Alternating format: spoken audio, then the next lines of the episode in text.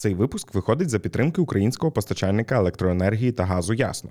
Цей бренд нещодавно запустив для малого та середнього бізнесу кілька нових вигідних тарифних планів, підключення до яких займе максимум 2 хвилини, і це 100% онлайн. Детальнішу інформацію шукай за посиланням в описі до цього подкасту.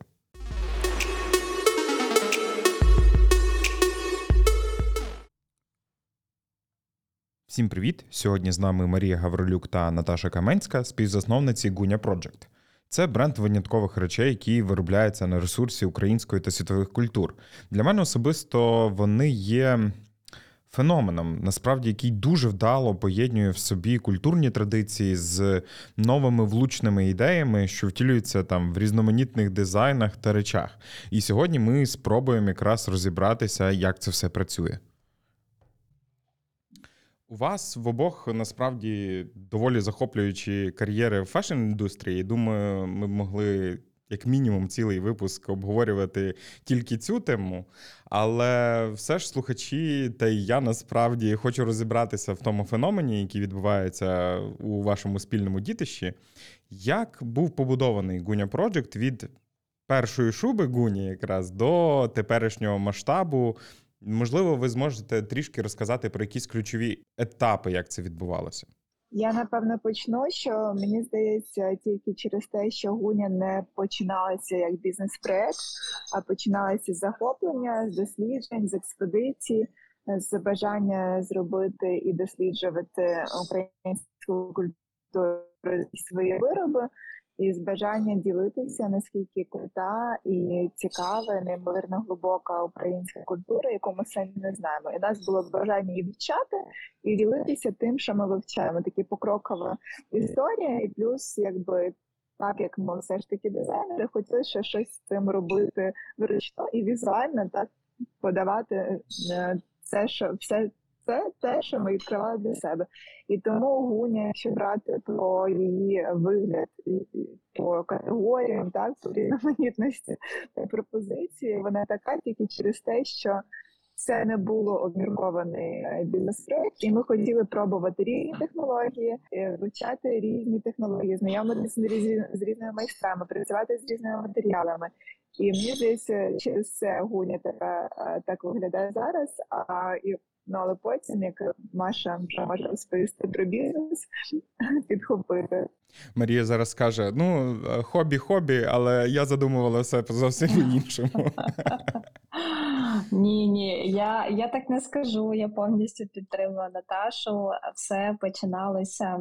В чому напевно особливість нашого проекту в тому, що все і справді це було таке дуже велике натхнення, захоплення. Це було щось, що ми робили для себе і не боялися експериментувати. Це була для нас абсолютно нова сфери. І от ми на минулому тижні дуже багато із командою з Наташою обговорювали, що секрет успіху в слабоумі і атвагі, тому що ми йшли кудись в нові технології, в нові пригоди, про які ми самі нічого не знали. Нас це неймовірно надихало, але через те, що ми самі не знали, ми не боялися робити цих всіх наступних кроків. Тому від першої шуби до гуні зараз це така неймовірна пригода, яка складалася з нами дуже органічно в процесі наших захоплень і наших пошуків. Ми робили те, що цікаво нам, і сподівалися, що це буде цікаво і іншим, і благо так і склалося. Ну, якраз моє наступне питання було про це, тому що я розумію, як функціонує виробництво, в тому числі як функціонує виробництво кераміки, і це, ну, типу, самий ультраважкий процес, який дуже часто існує. Знаючи знову ж таки про всі ці особливості цього шляху на старті, це б завадило вам його пройти знову? Чи Оце незнання знову ж таки так рятує, що нехай би й було, як і летимо, і летимо. Мені здає... Мені здається, що якраз це незнання і захоплення, і таке відчуття, що та я все можу, та в нас все вийде. Ну, якби в нас була база і е, попередньої роботи, нам здавалося, ну, виробництво і виробництво. Ну, було там швійка, було щось інше. Але мені здається, що якби зараз ми нам запропонували якийсь новий бізнес, але ти розумієш, як працюють процеси, то це вже воно би ніколи не почалося з такої легкої ноги і з таким ентузіазмом, і з таким, якби бажанням цю гору не обійти, а перейти. Ну, дуже багато людей просто говорять, що ну насамперед треба здобувати досвід, здобувати досвід, здобувати досвід. А інколи цей досвід може бути абсолютно некорисний, тому що він тобі скаже: так, я вже бачив це, я не я туди не хочу йти ні в якому випадку. А коли це безпосередньо просто така цікавість і ентузіазм, то відповідно вона приходить до такого етапу, як і в вас, який дозволяв знову ж таки накопичувати, накопичувати ці помилки і створювати новий новий. Досвід навіть для користувачів. Відповідно, як розширювався ваш асортимент? Це знайомство, не знаю, з потрібними людьми, відповідно з тими чи іншими майстрами, які були вам цікаві. Це тренди, це якесь власне бажання. Ну чим ви керувалися, е, коли наповнювали бренд продуктами? Так, давайте я, по-перше, трошечки доповню попередній, попередній коментар, тому що я розумію, що дуже для багатьох, хто може нас слухати, може здаватися, що типу, та все настільки легко, просто я думаю, що ті, хто нас слухають, не знають, що це нелегко. Нічого не бійтеся, не треба вчитися, і все таке. Ну це стовідсотково не так, тому було важко, непросто і вчитися треба. Е, Можна просто чесно сказати, що нам в нашому шляху дуже сильно повезло в тому. Не знаю, яких людей ми знаходили, як як це все відбувалося. Тут точно є дуже багато весіння в будь-чому, будь-якій задачі. Як в нас додавалися нові категорії? Е, це насправді напевно логічне продовження першого першого запитання і того, який бекграунд ми маємо. Наташа на момент початку гуні вже дуже дуже довго працювала в моді і знала про моду, напевно, плюс-мінус все. Я працювала трошки менше, але все одно мала вже можливість багато експериментувати в цій індустрії, працювати з різними тканинами, принтами, щось шукати.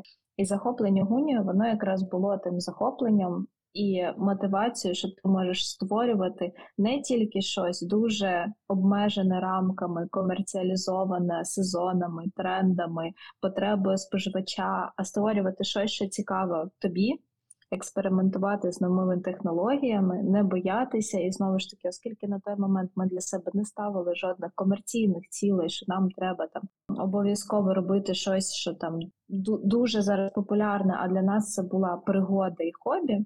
Ось це ось це експерименти з новими технологіями, майстрами і категоріями, і було причиною, чому нам це цікаво, було потребою для нас створювати щось нове, і ось це бажання експериментувати і свої дизайни втілювати в чомусь, в чому ти ще ніколи до цього не працював. Це і було тим неймовірним драйвом, тому що ну це дуже і страшно одночасно, і цікаво, і власне це було reason why. Ми зрозуміли, що гуня це гуня.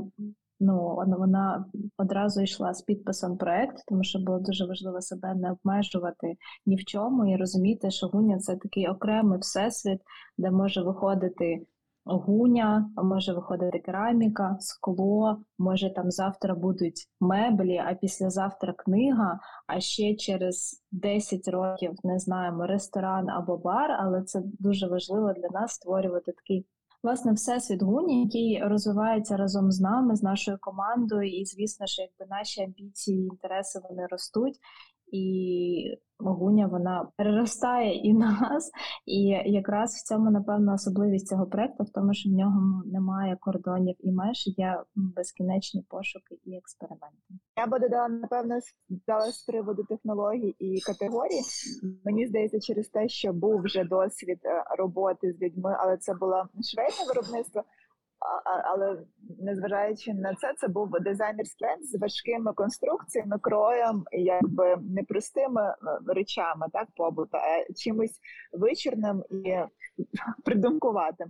І, наприклад, ми вже тоді стикалися з людьми, ну, наприклад, з. з Можливо, ем, так покроїти, ну це не сяде там ця сукня. І завжди, от в дейку була історія боротьби, не боротьби, пошуку цих методів, як так зробити, як нельзя. Ну, і ми завжди знаходили е, рішення. Але були завжди люди, які казали, що ні, технологічно неможливо, покрити неможливо, вона так не буде. Але по ітозі, через такі довгі якісь комунікації, пошуки, ми приходили до того, що хочемо. І тому в мене було повне таке вже якесь відчуття, що все можна зробити, і що от Та коли тобі говорять, що так нельзя, ну це це нельзя, значить, але треба щось подумати, по-іншому підійти. І тому, коли ми почали працювати з новими абсолютно технологіями, мені здається, це було таке саме вже, якби в тебе бекграунд є, що ну понятно, що ви мені тут говорите, нельзя, все можна. І ми просто там малювали якісь шалені ескізи для складу, і вони казали, ви сумасшедші, це неможливо. Ну як це неможливо? Подивіться, все можливо, але ми час від часу добивалися чогось можливого, але все ж таки почали розуміти, що є багато технологій, де неможливо, це все ж таки неможливо. Це теж такі цікаві процеси, але мені здається, тому і в нас все ж таки запустилося так багато різних категорій, тому що в нас була ця якась впевненість, що все можна зробити, якби і що ми доб'ємося якогось ефекту. І ну і напевно, все ж таки це все завдяки тому, що в нас був бекграунд роботи колективом великим, з, з, з бізнесом, з фешеном, і тому так воно все відбувалося. Я, як людина, яка закінчила Львівський коледж легкої промисловості, який зараз індустрії моди Київського національного університету технології і дизайну, я перебував wow. в такому, скажімо так, оточенні ну, дизайнерів, модельєрів, і я бачив на їхньому прикладі е, з точки зору того, що для них не існує, напевно, цього нереального чи максимального розвивання творчої думки. Вона якраз напевно і допомагає оце, от ці стопи всі прибирати, і тому, напевно, воно вам дуже допомогло. Але я би хотів запитатися знову ж таки, це все через експерименти. Ви не думали там? Не знаю, нішами ринку, ще якимись варіантами. Ну тобто, що в Україні там не було такого виробника, наприклад, посуду, чи якихось тих чи інших аксесуарів, які би там підпадали під вас. Це просто таке бажання закривати якісь власні творчі пориви? Я думаю, що тут ну важливо додати. Ні, ми на той момент не думали нішами ринку з точки зору підходу маркетингу, оцінювання бізнес-потенціалу, да, і там, ну тому що це все такі вже етапи, напевно, більше бізнес-проект. У нас це було не бізнес-проект, а було більше натхнення і хобі. Але зрозуміло, що на той момент ми, ми відчули потребу, тому що. Давайте чесно скажемо, що в 2017-му все українське воно не було дуже модним. І ем, ця історія, яка почалася з Наташі, і я думаю, що вона зараз їх дуже цікаво розкаже.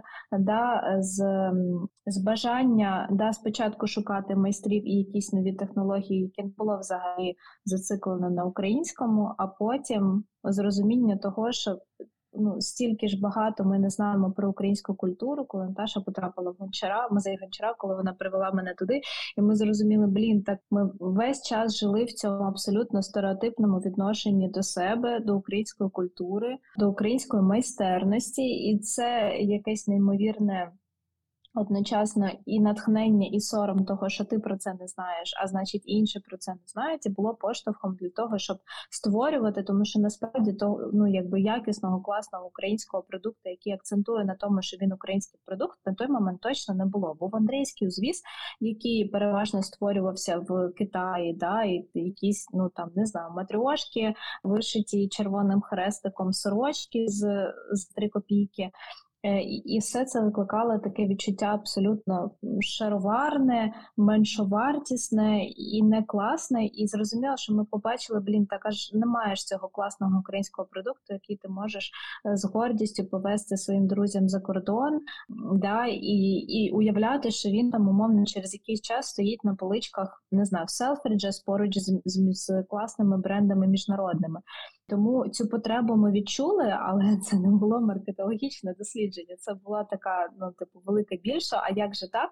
От ми приходимо в музей і бачимо, що українська культура настільки класна, а ніхто нам про це не розповідав. То можливо, ми можемо про це розказати і ще й розказати з нашим дизайн-баченням і створити з цього не просто якусь репліку минулого, а створити сучасний класний модний продукт, надихаючись тим, що ми для себе відкрили. Наташа, що ти додаш?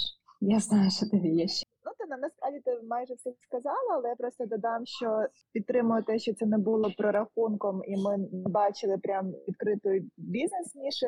Але як не знаю, так само як починалося для мене дизайн одягу, тому що хотілося не було для себе щось класного знайти і купити. І і якби ми стали шити для себе для когось. Мені здається, такі саме внутрішня була потреба. Я напевно скажу, що це таке відчуття, коли нас лишили спадку, і намагалися взагалі забрати все, але щось залишилося. Але, наприклад, в багатьох родинах не залишилося скрині. Прийшов євроремонт, е, повикидали все те, що насправді було цінно, поставили пластикові вікна.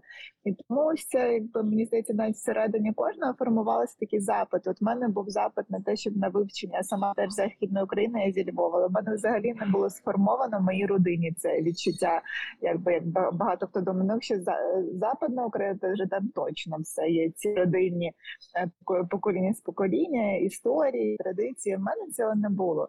І тому був запит, і хотілося мати ці речі, і хотіла мати створити свій спадок. Мені здається, і запит був на речі, які без трендів, без сезонності, які не будуть модними чи не модними. Це те, що ти раз купив і захотів, щоб вона залишилася назавжди з тобою. Речі з сенсом. І от ем, мені здається, згодні ми почали це створювати, і потім тільки ми почали створювати знову ж таки для себе, експериментуючи з технологією, вивчаючи культуру. Але потім нас з першими ж речами прийшов фідбек від наших клієнтів.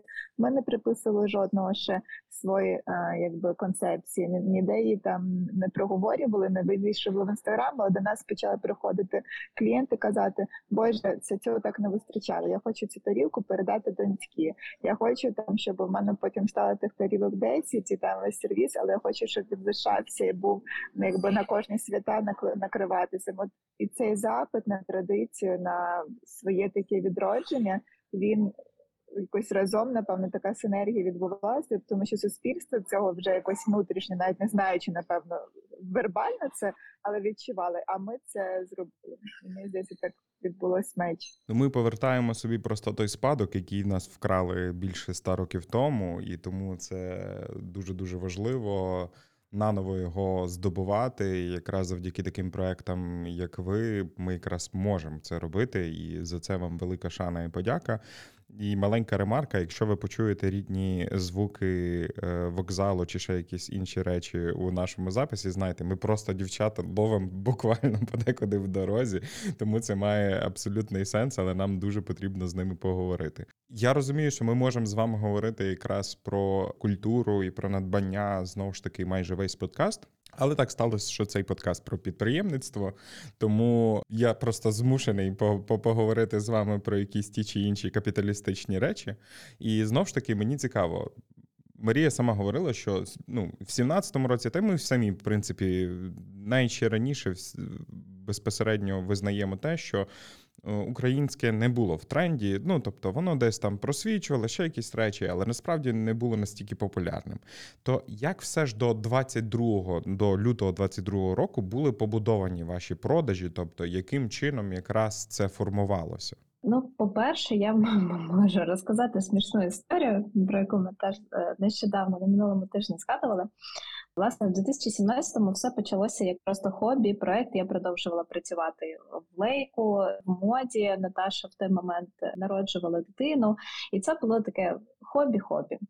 Перші два роки воно так так і проїхало. В нас була сторінка в інстаграмі. Ми зробили там пару презентацій для Friends and Family. Е, в нас був такий дуже ситуативний вихід колекції. Типу, от придумали, випустили, не придумали, не випустили. І такий формат був дуже не бізнесовий в 2019 році. І насправді це велике питання, тому що е, ми то то вказуємо 2017 як рік народження, то 2019. Ось в чому в чому секрет. В 2019 році ми зрозуміли, що вже цей об'єм хобі і роботи, і якби навантаження він далеко переростає за хобі. Він вже стає такою, якби постійною рутиною, тому що з'являються клієнти, їм треба відповідати, вироби треба відправляти. А нас двоє і це все стає вже таким трошки ну, великим навантаженням. Ми зрозуміли, що треба зараз чесно собі відповісти, чи ми готові з цього хобі робити бізнес, чи ми не готові. І ну в той момент ми відчували дуже класну підтримку клієнтів, преси, всіх навкруги. Зрозуміли, блін, так це ж неймовірна можливість. Зараз ми можемо спробувати і вже наважитися. І там я в той момент пішла з роботи. Наташа активніше включилася в бренд, і ми стартанули вже як бізнес-проект. На той момент в нашому асортименті вже була і гуня. І шовкові хустки, і перші вироби з кераміки, і зі скла, і ще там якісь додаткові наші експерименти. І коли ми зрозуміли, що клас, зараз ми будемо іти і будувати бізнес-проект, ми пішли до нашого знайомого, який займає позицію дуже класного консультанта, працює в Парижі, в, в Азії, тобто в нього дуже дуже класний досвід. От ми прийшли до нього радитися. А як же нам правильно будувати бізнес-процеси? І взагалі, от там є перші результати, як нам далі рухатись. І нашу ідею він розтрощив просто в пух і прах. Там сказав: дівчата, ви десь бачили бренд, який випускає кераміку і хустки. Якщо це не конгломерат Gucci або Dior, немає таких брендів, ніхто так не робить. Вам треба зрозуміти, що є ядром вашого ринку, вибрати одну категорію і її розвивати. От у вас класно виходить кераміка, робіть кераміку, а всі ваші хустки і шуби в сторону, тому що бізнес-проекти так не будуються. От вам треба монопродукт. А це ще був момент, коли в Україні дуже дуже активно стартанули і мали дуже класні результати монопродукти в фешн-індустрії, Янкі-Єнкі, Вітакін, Сліпер, вони всі якраз розросталися, і він розповідав нам, що от дивіться, от там Руслан Багінський, от приклади, тільки з такою бізнес-концепцією ви зможете досягти якихось результатів. І насправді він не єдиний, хто нам казав, що наша ідея це абсолютно не бізнес-підхід, вам треба все змінювати і взагалі будьте як нормальні люди. Але дуже важливо і дуже класно, те, що ми зрозуміли, що ні, ми нам нам так не цікаво. Ми хочемо залишатися щирими самі собі, і от якби історія попереднього досвіду, з якого ми тікали, да, цього капіталізму, дуже чітких рамок, потреба споживача, і все таке. Нам нам це не цікаво. Нам цікаво саме експерименти. І власне з цією думкою, з великим болем, ми вирішили, що ми будемо залишатися і будемо робити так, як ми вважаємо за потрібне, а не так, як нам радять всі інші. Це був дуже довгий шлях, тому що ми не залучали інвестицій. Ми всі кошти реінвестували в бізнес. Перші декілька років ми виплачували собі до болю смішні зарплати, і то тоді, коли ми могли собі це дозволити. Але я думаю, що ця віра і ця жага до до експериментів вона надавала нам цих сил. І знову ж таки зараз з часом ми розуміємо, що якби ми поступили, ніхто не знає, що було б, якби ми вчинили інакше, але ми самі, як мінімум, точно дуже раді, що ми нікого не послухали, і що ми не побоялися створити такий, по суті, унікальний проект. І вважаємо, що якби в цьому в цій концепції і є сила і правда, і саме завдяки такому сміливому, але непростому рішенню, ми зараз там, де ми є. Наташа, ти хочеш ще щось додати до слів Марії? Я повністю підтримую Марію. Я тільки додам напевне те, що не знаю, це добре чи погано, що в нас знов таки повертають до досвіду. Чому ми не слухали ніяких консультантів? Тому що попередній досвід ми проходили якісь ем, історії побудови, що треба спочатку там прорахувати бюджети, направлення, аудиторію, хто такий твій покупець, але воно все одно це багато якихось було слів, прописів, але воно ніколи не якби конвертувалося в бізнес і цифри. А по іншому знову ж таки повертаючись до індустрії, в якій ми працювали, ми вже настільки ну я я за себе скажу вигоріли, і це вже було не цікаво. Знову ж таки, коли починала працювати дизайнером, ми робили якісь креативні, дійсно цікаві важкі речі, і це був кайф. А потім ми перетворилися більш на такі бренд, який повинен працювати, є клієнт, є його потреби, і треба закривати питання офісу. Так і воно стало настільки нецікавим, що тобі захотілося втікти звідти. І я дуже не хотіла починати щось знову ж з такими ж розрахунками, коли ти розумієш, ти прораховуєш, що потрібно клієнту, що не потрібно, ну якби я розумію, що ми, ну, мені це точно не цікаво, і мені це не потрібно. Ну якби е, новий такий самий підхід. Тому і якби і знову ж таки хотілося вивчати. Ми все ж таки дизайнери з маші, креатори, тому якби це не голий бізнес, так а це ще бажання створювати. Ми не можемо не створювати. Я думаю, що це поєднання е, втеча від такої, е, як це бутавухи, так і ми робимо, ну, якби ми надихаємося і намагаємося надихати інших. Дивіться, підприємці, які наслухались, напевно, консультантів і не тільки, вони там десь подекуди користуються такими історіями, як там АБЦ аналіз, тобто вони беруть весь розподіл своїх продуктів. Вони дивляться, які краще продаються, які приносять відповідно гроші, якісь менше. Я думаю, що в вас, можливо, ви цього не відслідковували, але у вас були якісь ті чи інші позиції, які, напевно, на старті не настільки добре продавалися. І тут питання таке: як ви все ж таки дотримали до того, що ви витримали ці категорії, пройшли у ці точки, і і що вам надавало сил? Це просто оце от безпереборне бажання творити всю цю історію? Про цей про життєвий шлях продукту точно можна розказати, тому що в нас було дуже дуже багато виробів, які люди під час запуску не розуміли. Одна з моїх улюблених історій це хустка, яку ми називаємо зараз хусткою ветенанкою.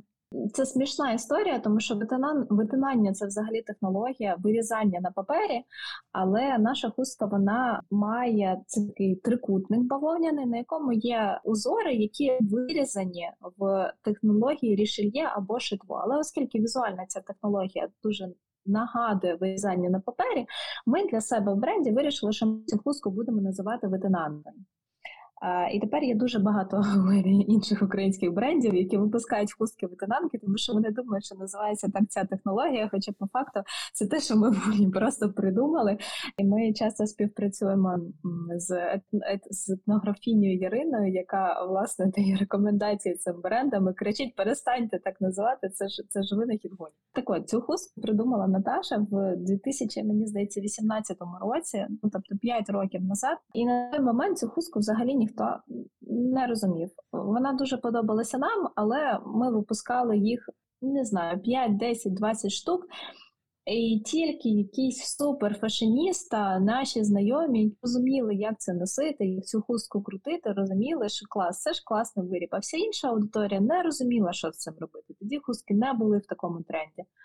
І от пройшло майже 4 роки до моменту, коли ця хустка є одним з найвпізнаваніших виробів нашого бренду. Її носять там, не знаю, від Америки до Азії. Всі її хочуть. Вже дуже багато не знаю різних людей фотографуються, придумують, як її зав'язувати.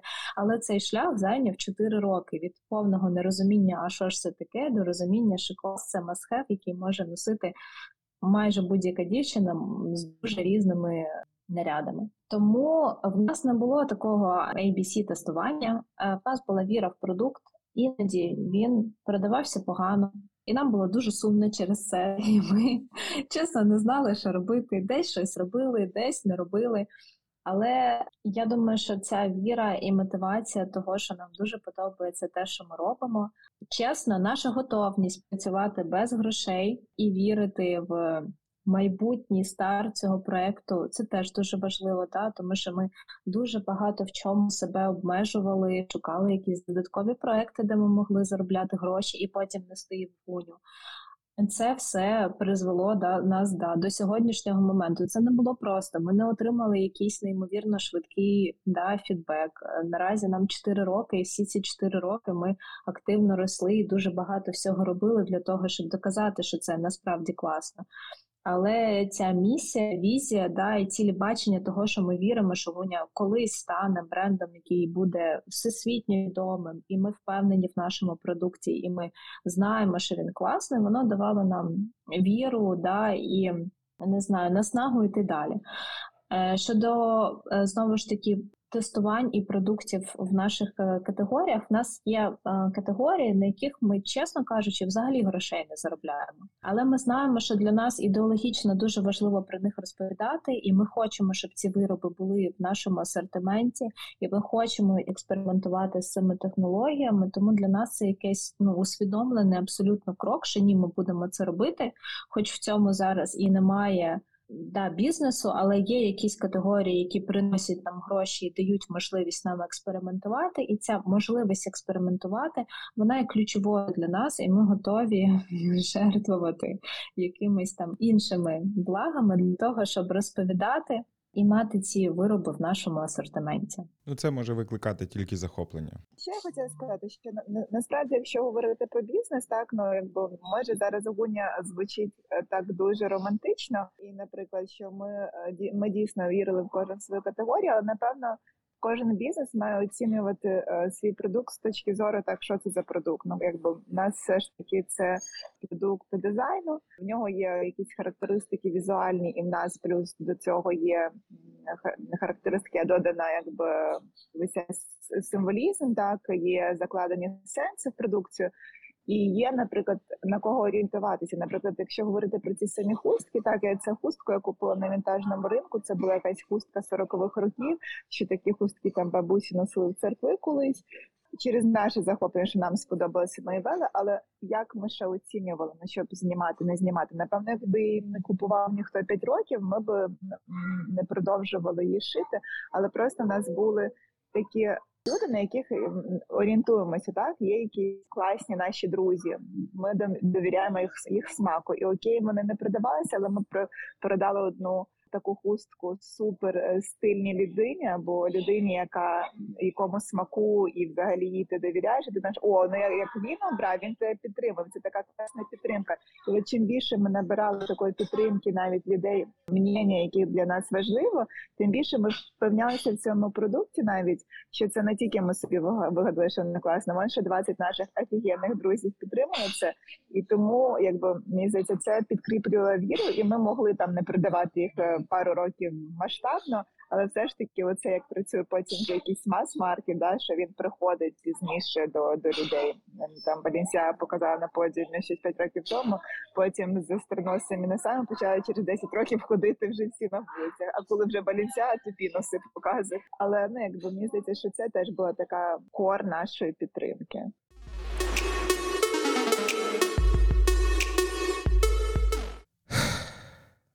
Обери постачальника електроенергії та газу ясно і зможеш також видихнути та з полегшенням займатися власною справою. Адже всю рутину пов'язану з постачанням електроенергії закриє ясно. Якщо твій бізнес споживає до 20 тисяч кВт годин в місяць, а це майже усі малі та середні бізнеси, то ясно має для тебе чудову пропозицію.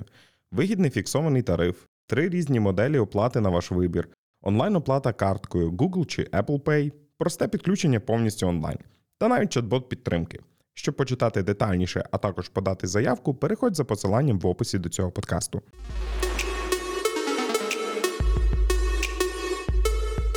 Добре, ми будемо продовжувати далі з Марією. Ти можеш нам розказати, е, як все ж таки знову ж таки до 22-го року були розподілені ем, продажі, мається на увазі з точки зору того, скільки складав внутрішній ринок, і скільки ви продавали безпосередньо, наприклад, за кордон? До е, повномасштабного вторгнення Україна займала більше 90% наших продажів. У нас було декілька магазинів партнерів за кордоном, і був власне сайт з міжнародними відправками. Але на той момент їх кількість була дуже незначна порівняно з тими обсягами, да, які в нас були в Україні. Ми бачили для себе дуже великою задачою розвиватися на міжнародні ринки і робили багато зусиль для, для того, щоб рухатися туди.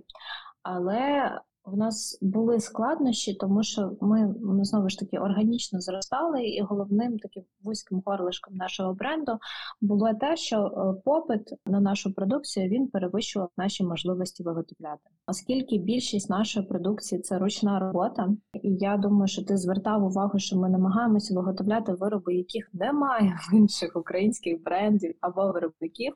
А особливість, чому їх немає в інших українських брендів або виробників, полягає в тому, що це дуже технологічно важко. Я тобі скажу так, ти просто зараз вдаряєш моє сердечко, тому що ну, це та ж сама історія десь там бізнесом нареченою, бо ніхто не може зрозуміти, ну. У вас же ж є запит і так далі. Та беріть, робіть, але біда в тому, що це не так просто.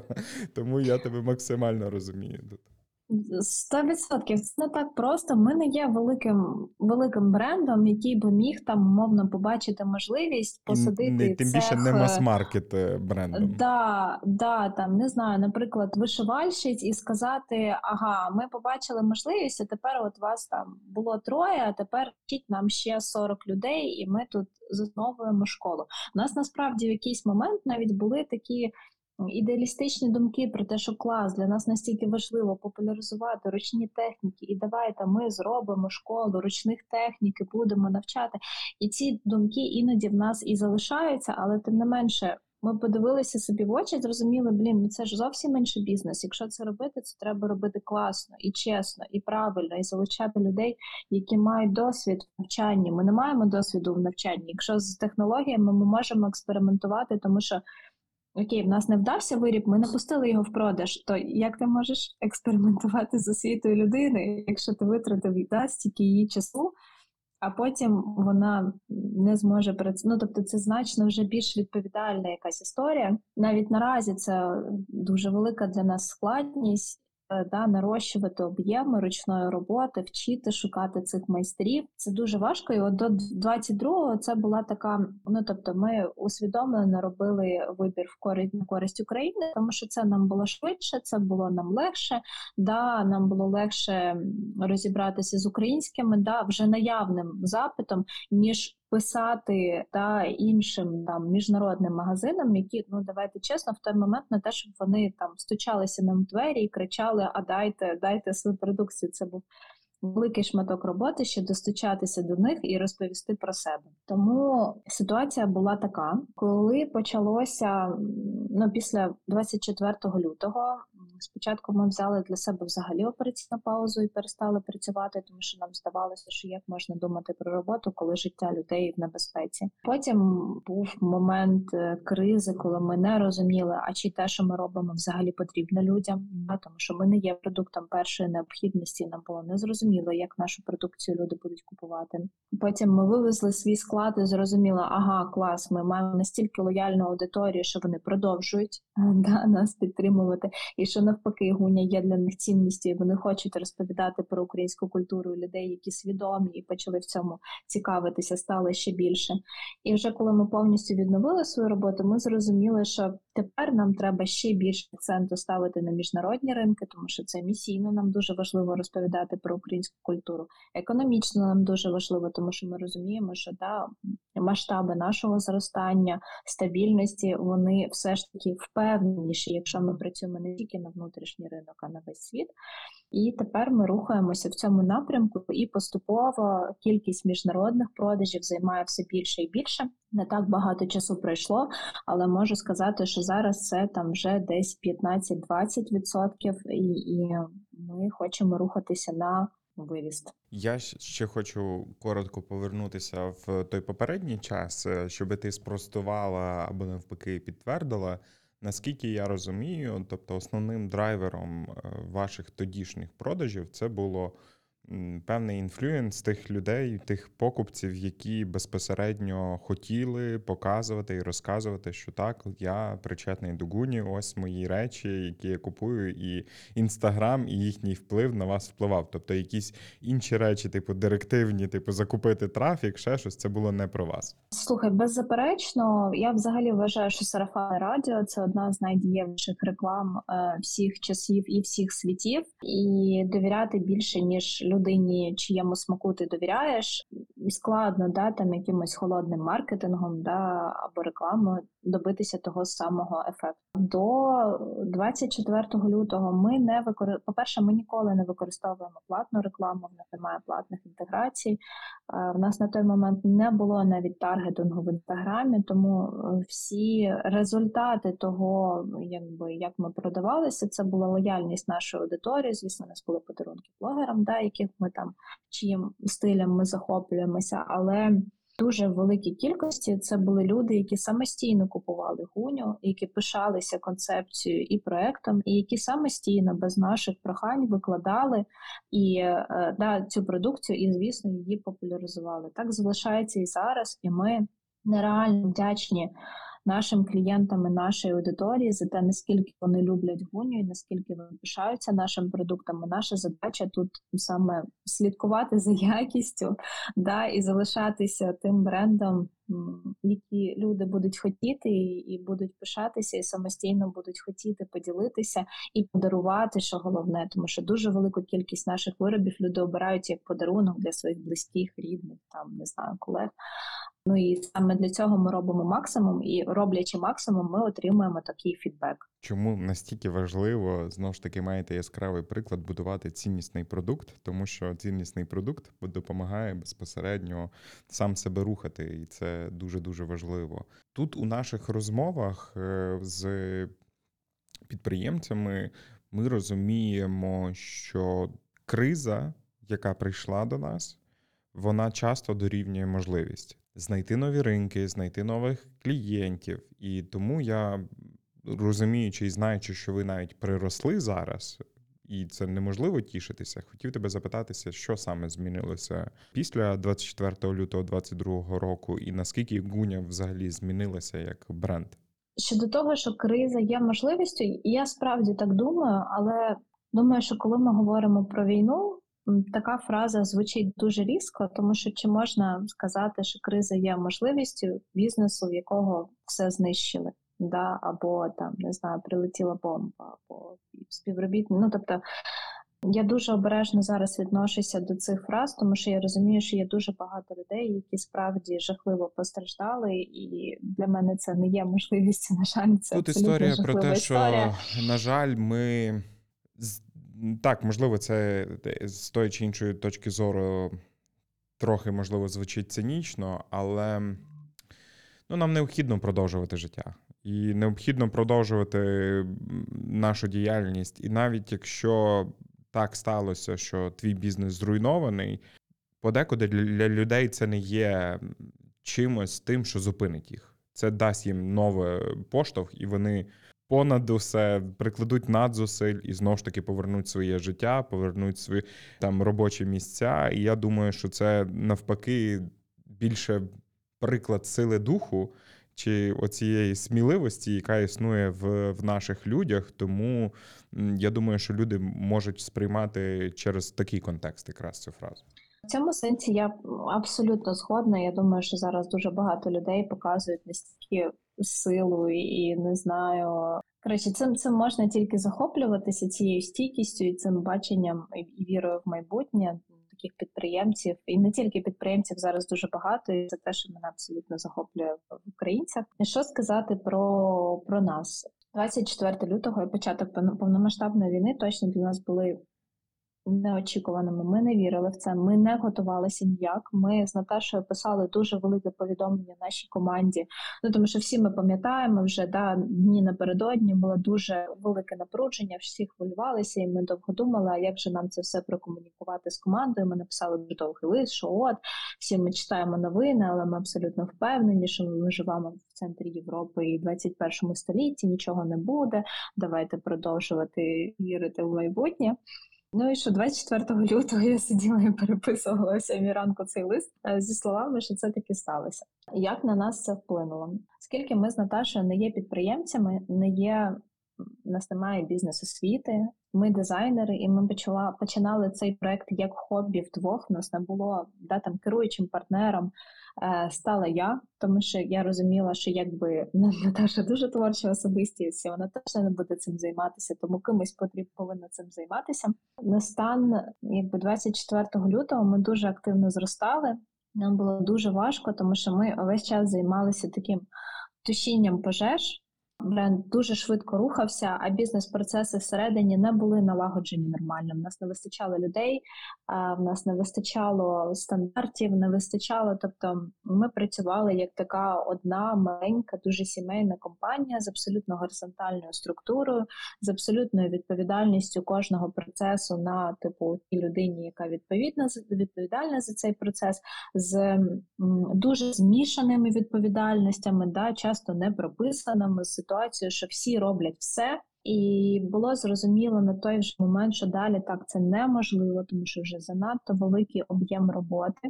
Але як і коли зупинитися і це все перебудувати було абсолютно незрозуміло, тому що була якась неймовірна кількість задач, а, людей, які е, можуть нам допомогти поруч, да або ми там зупинитися, це все переробити. Ну не було цього бачення. Тому, коли ми зупинили свою діяльність в лютому, а потім через пару місяців зрозуміли, що ми маємо можливість це все відновлювати. Ми зрозуміли, що це класна можливість відновлювати все вже з новими якимись стандартами, е, з новою командою, з новими процесами і перебудовувати всі ті слабкі сторони, які в нас були. І в той момент я дуже активно почала вчитися, пішла в КМЗС, е, почала читати Дізеса, зрозуміла, що ті полі, які ми переживаємо, це не тому, що ми погані, а тому що будь-який бізнес переживає ці етапи зростання. До нас доєднався операційний директор, доєдналися нові люди, які почали вибудовувати процеси. І це з нашої сторони був дуже великий ризик, тому що ми не знали, як далі все буде продовжуватися, яких об'ємів ми будемо досягати. Але ми зрозуміли, що тільки так ми можемо вже бізнес виводити на рівень реального бізнесу, да, а не хобі, коли процеси працюють.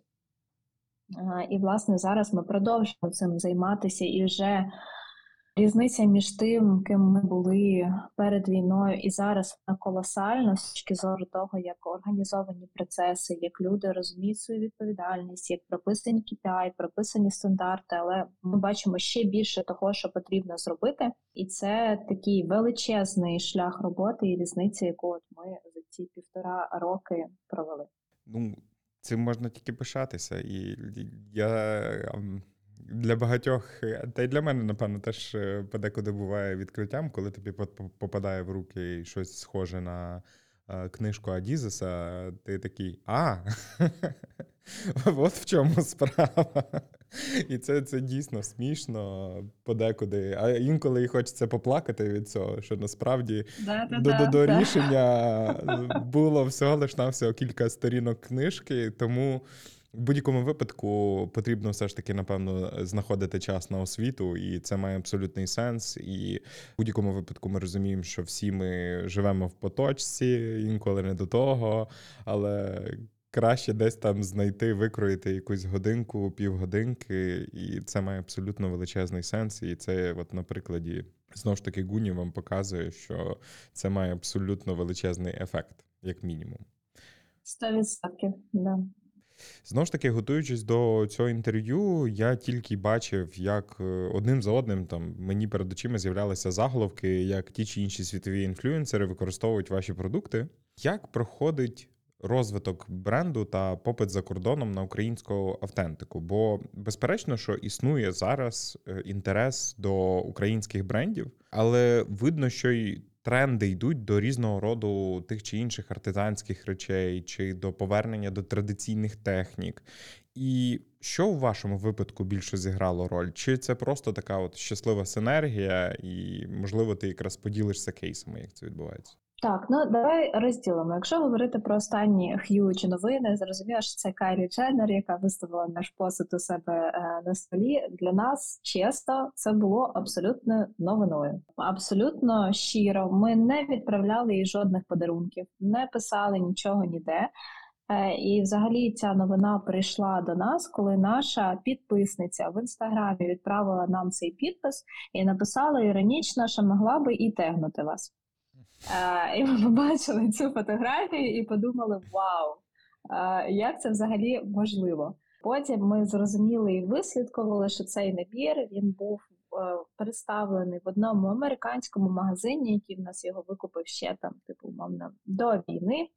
Е, тому, скоріше всього, в неї ці вироби вже доволі давно, але просто так склалося, що вона не знаю, вона їй хтось подарував. Коротше, ця продукція опинилася в неї, і зараз вона опинилася в інстаграмі.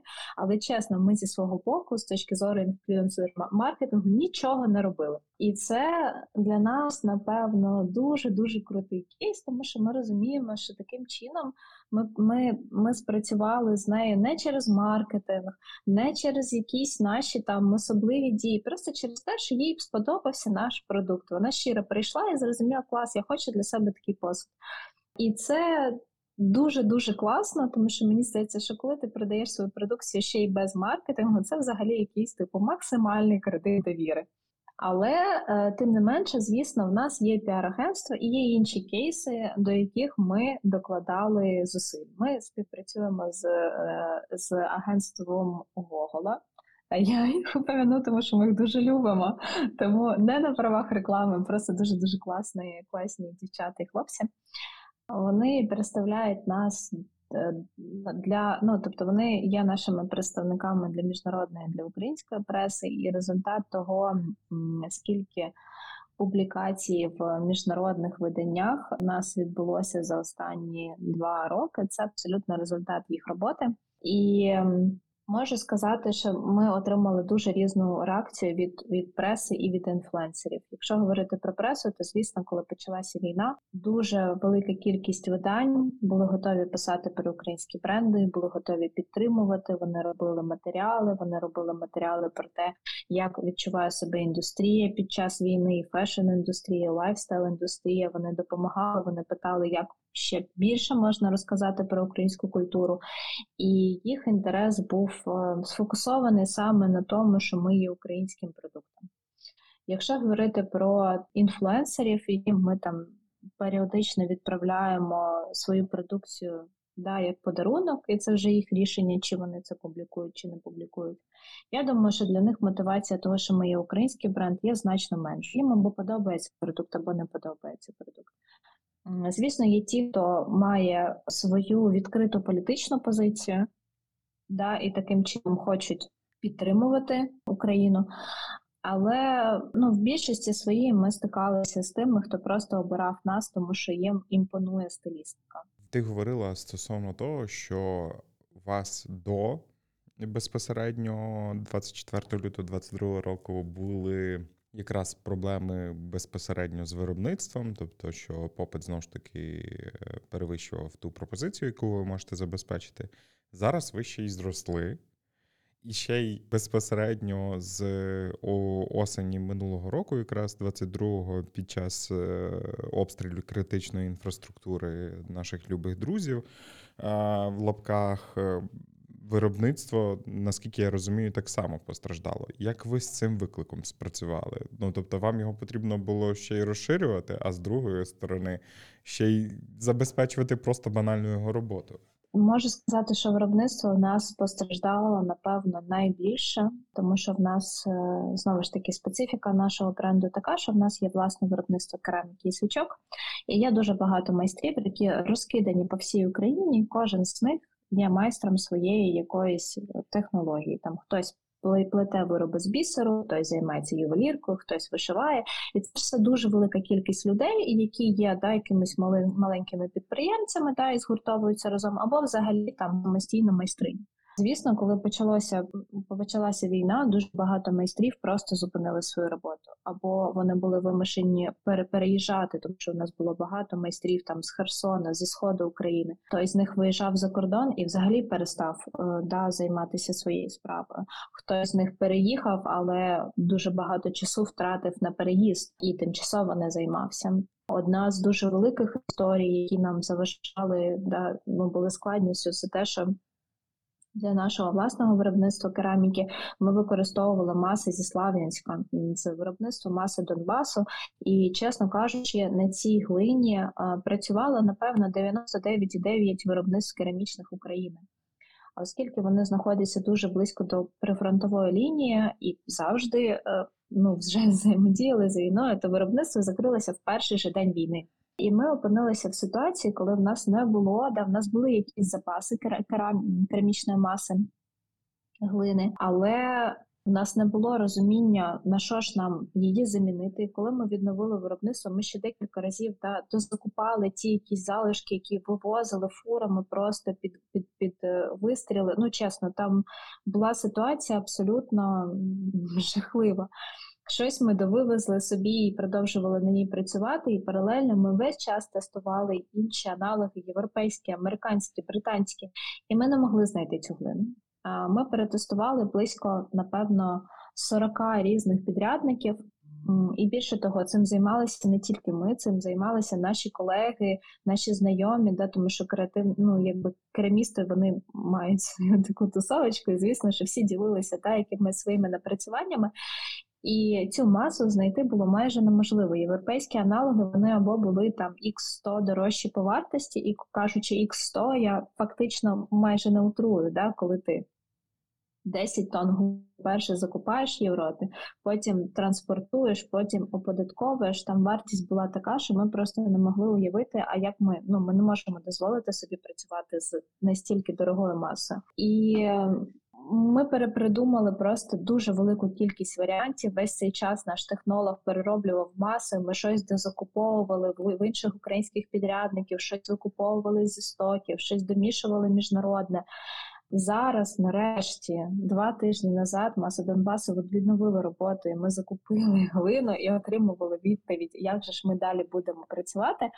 Але по стану на два тижні назад не залишалися маси на півтора місяці і не було рішення. Тому, звісно, всі ці півтора роки з точки зору продакшену, це був дуже стресовий і дуже важкий час. Не говорячи про те, да, ну там знову ж таки кераміка це ядро нашого бренду, на наш максимально унікальний продукт це наші люди, наша команда. І от ми існували в ситуації, коли попит росте, в нас немає маси. Через те, що в нас немає маси, ми не можемо масштабувати виробництво технічно.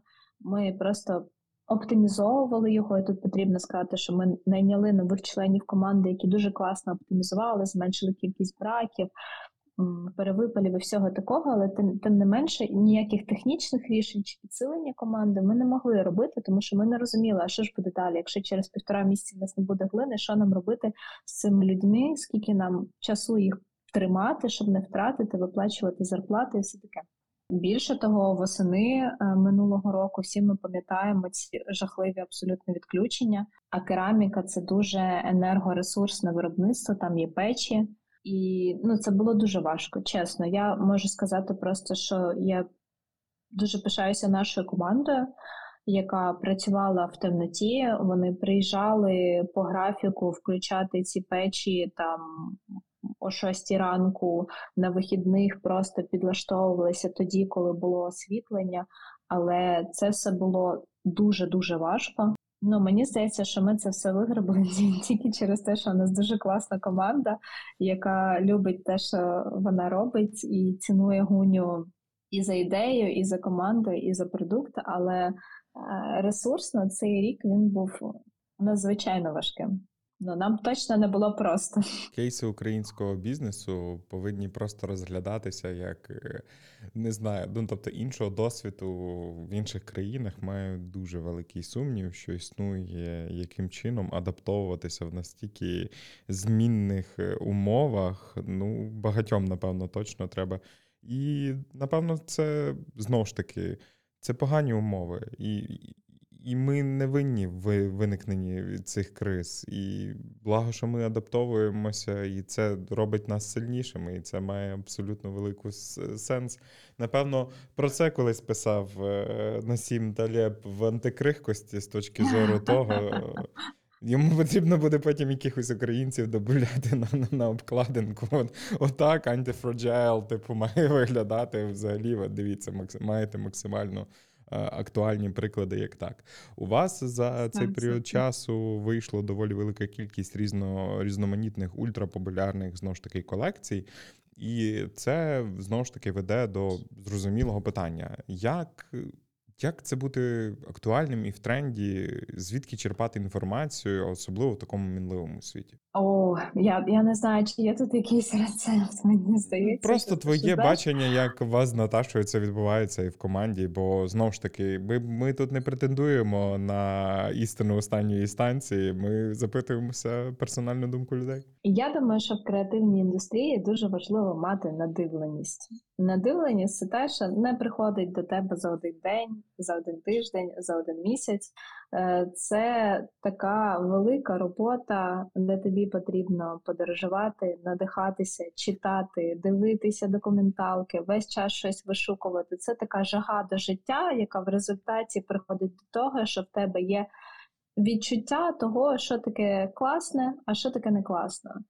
І це такий, мені здається, мікс природного таланту і великої роботи над собою. І потім, ну, я не можу вербально пояснити, чому якийсь дизайн є хорошим, а якийсь є поганим. Це абсолютно суб'єктивна історія, але я просто точно знаю, що вона співпадає Да, це бачення співпадає в мене і в Наташі, і в нашої команди. Нема такого, що Наташа там умовно скаже, це геніальний дизайн.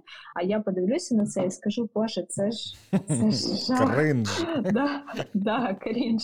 Такого не буває. В нас, ем, звісно, є якісь типу, да, різне бачення, іноді ми там один одного доповнюємо, покращуємо, але тим не менше, воно в нас єдине.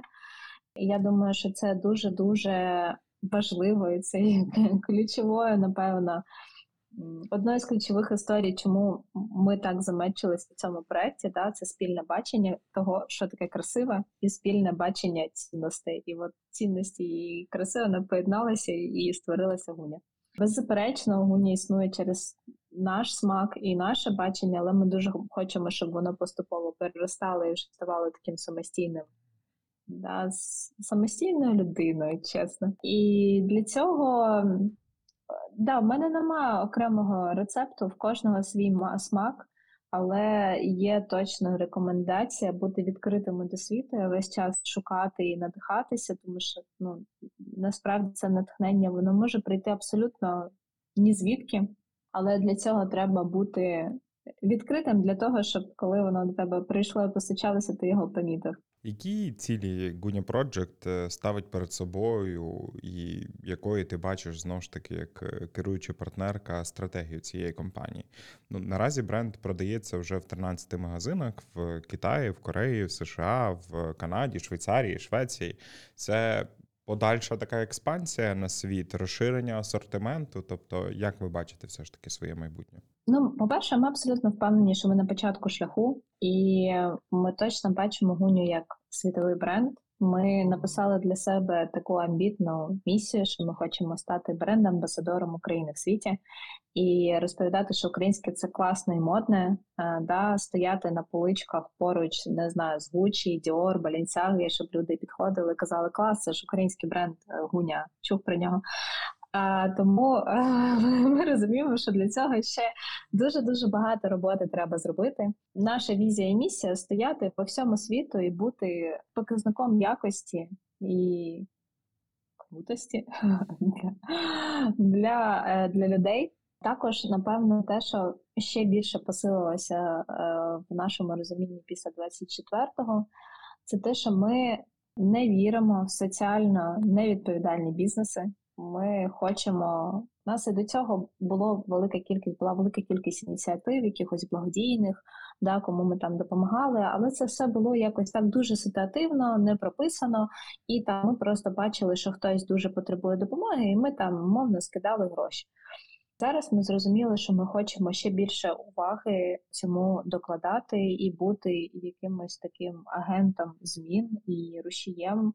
І оскільки ми працюємо в культурній індустрії і її надихаємося, ми хочемо е, також стати. Блін, ну це напевно гучно прозвучить просвітницьким брендом, але ми хочемо докладати зусиль, щоб люди дізнавалися більше про українську культуру. Звісно, що зараз е, велика кількість наших якихось дій і рухів вона направлена на підтримку військових, тому що цього потребує час. Але ми хочемо бути таким брендом з великим соціальним капіталом, який робить Україну ще кращою країною.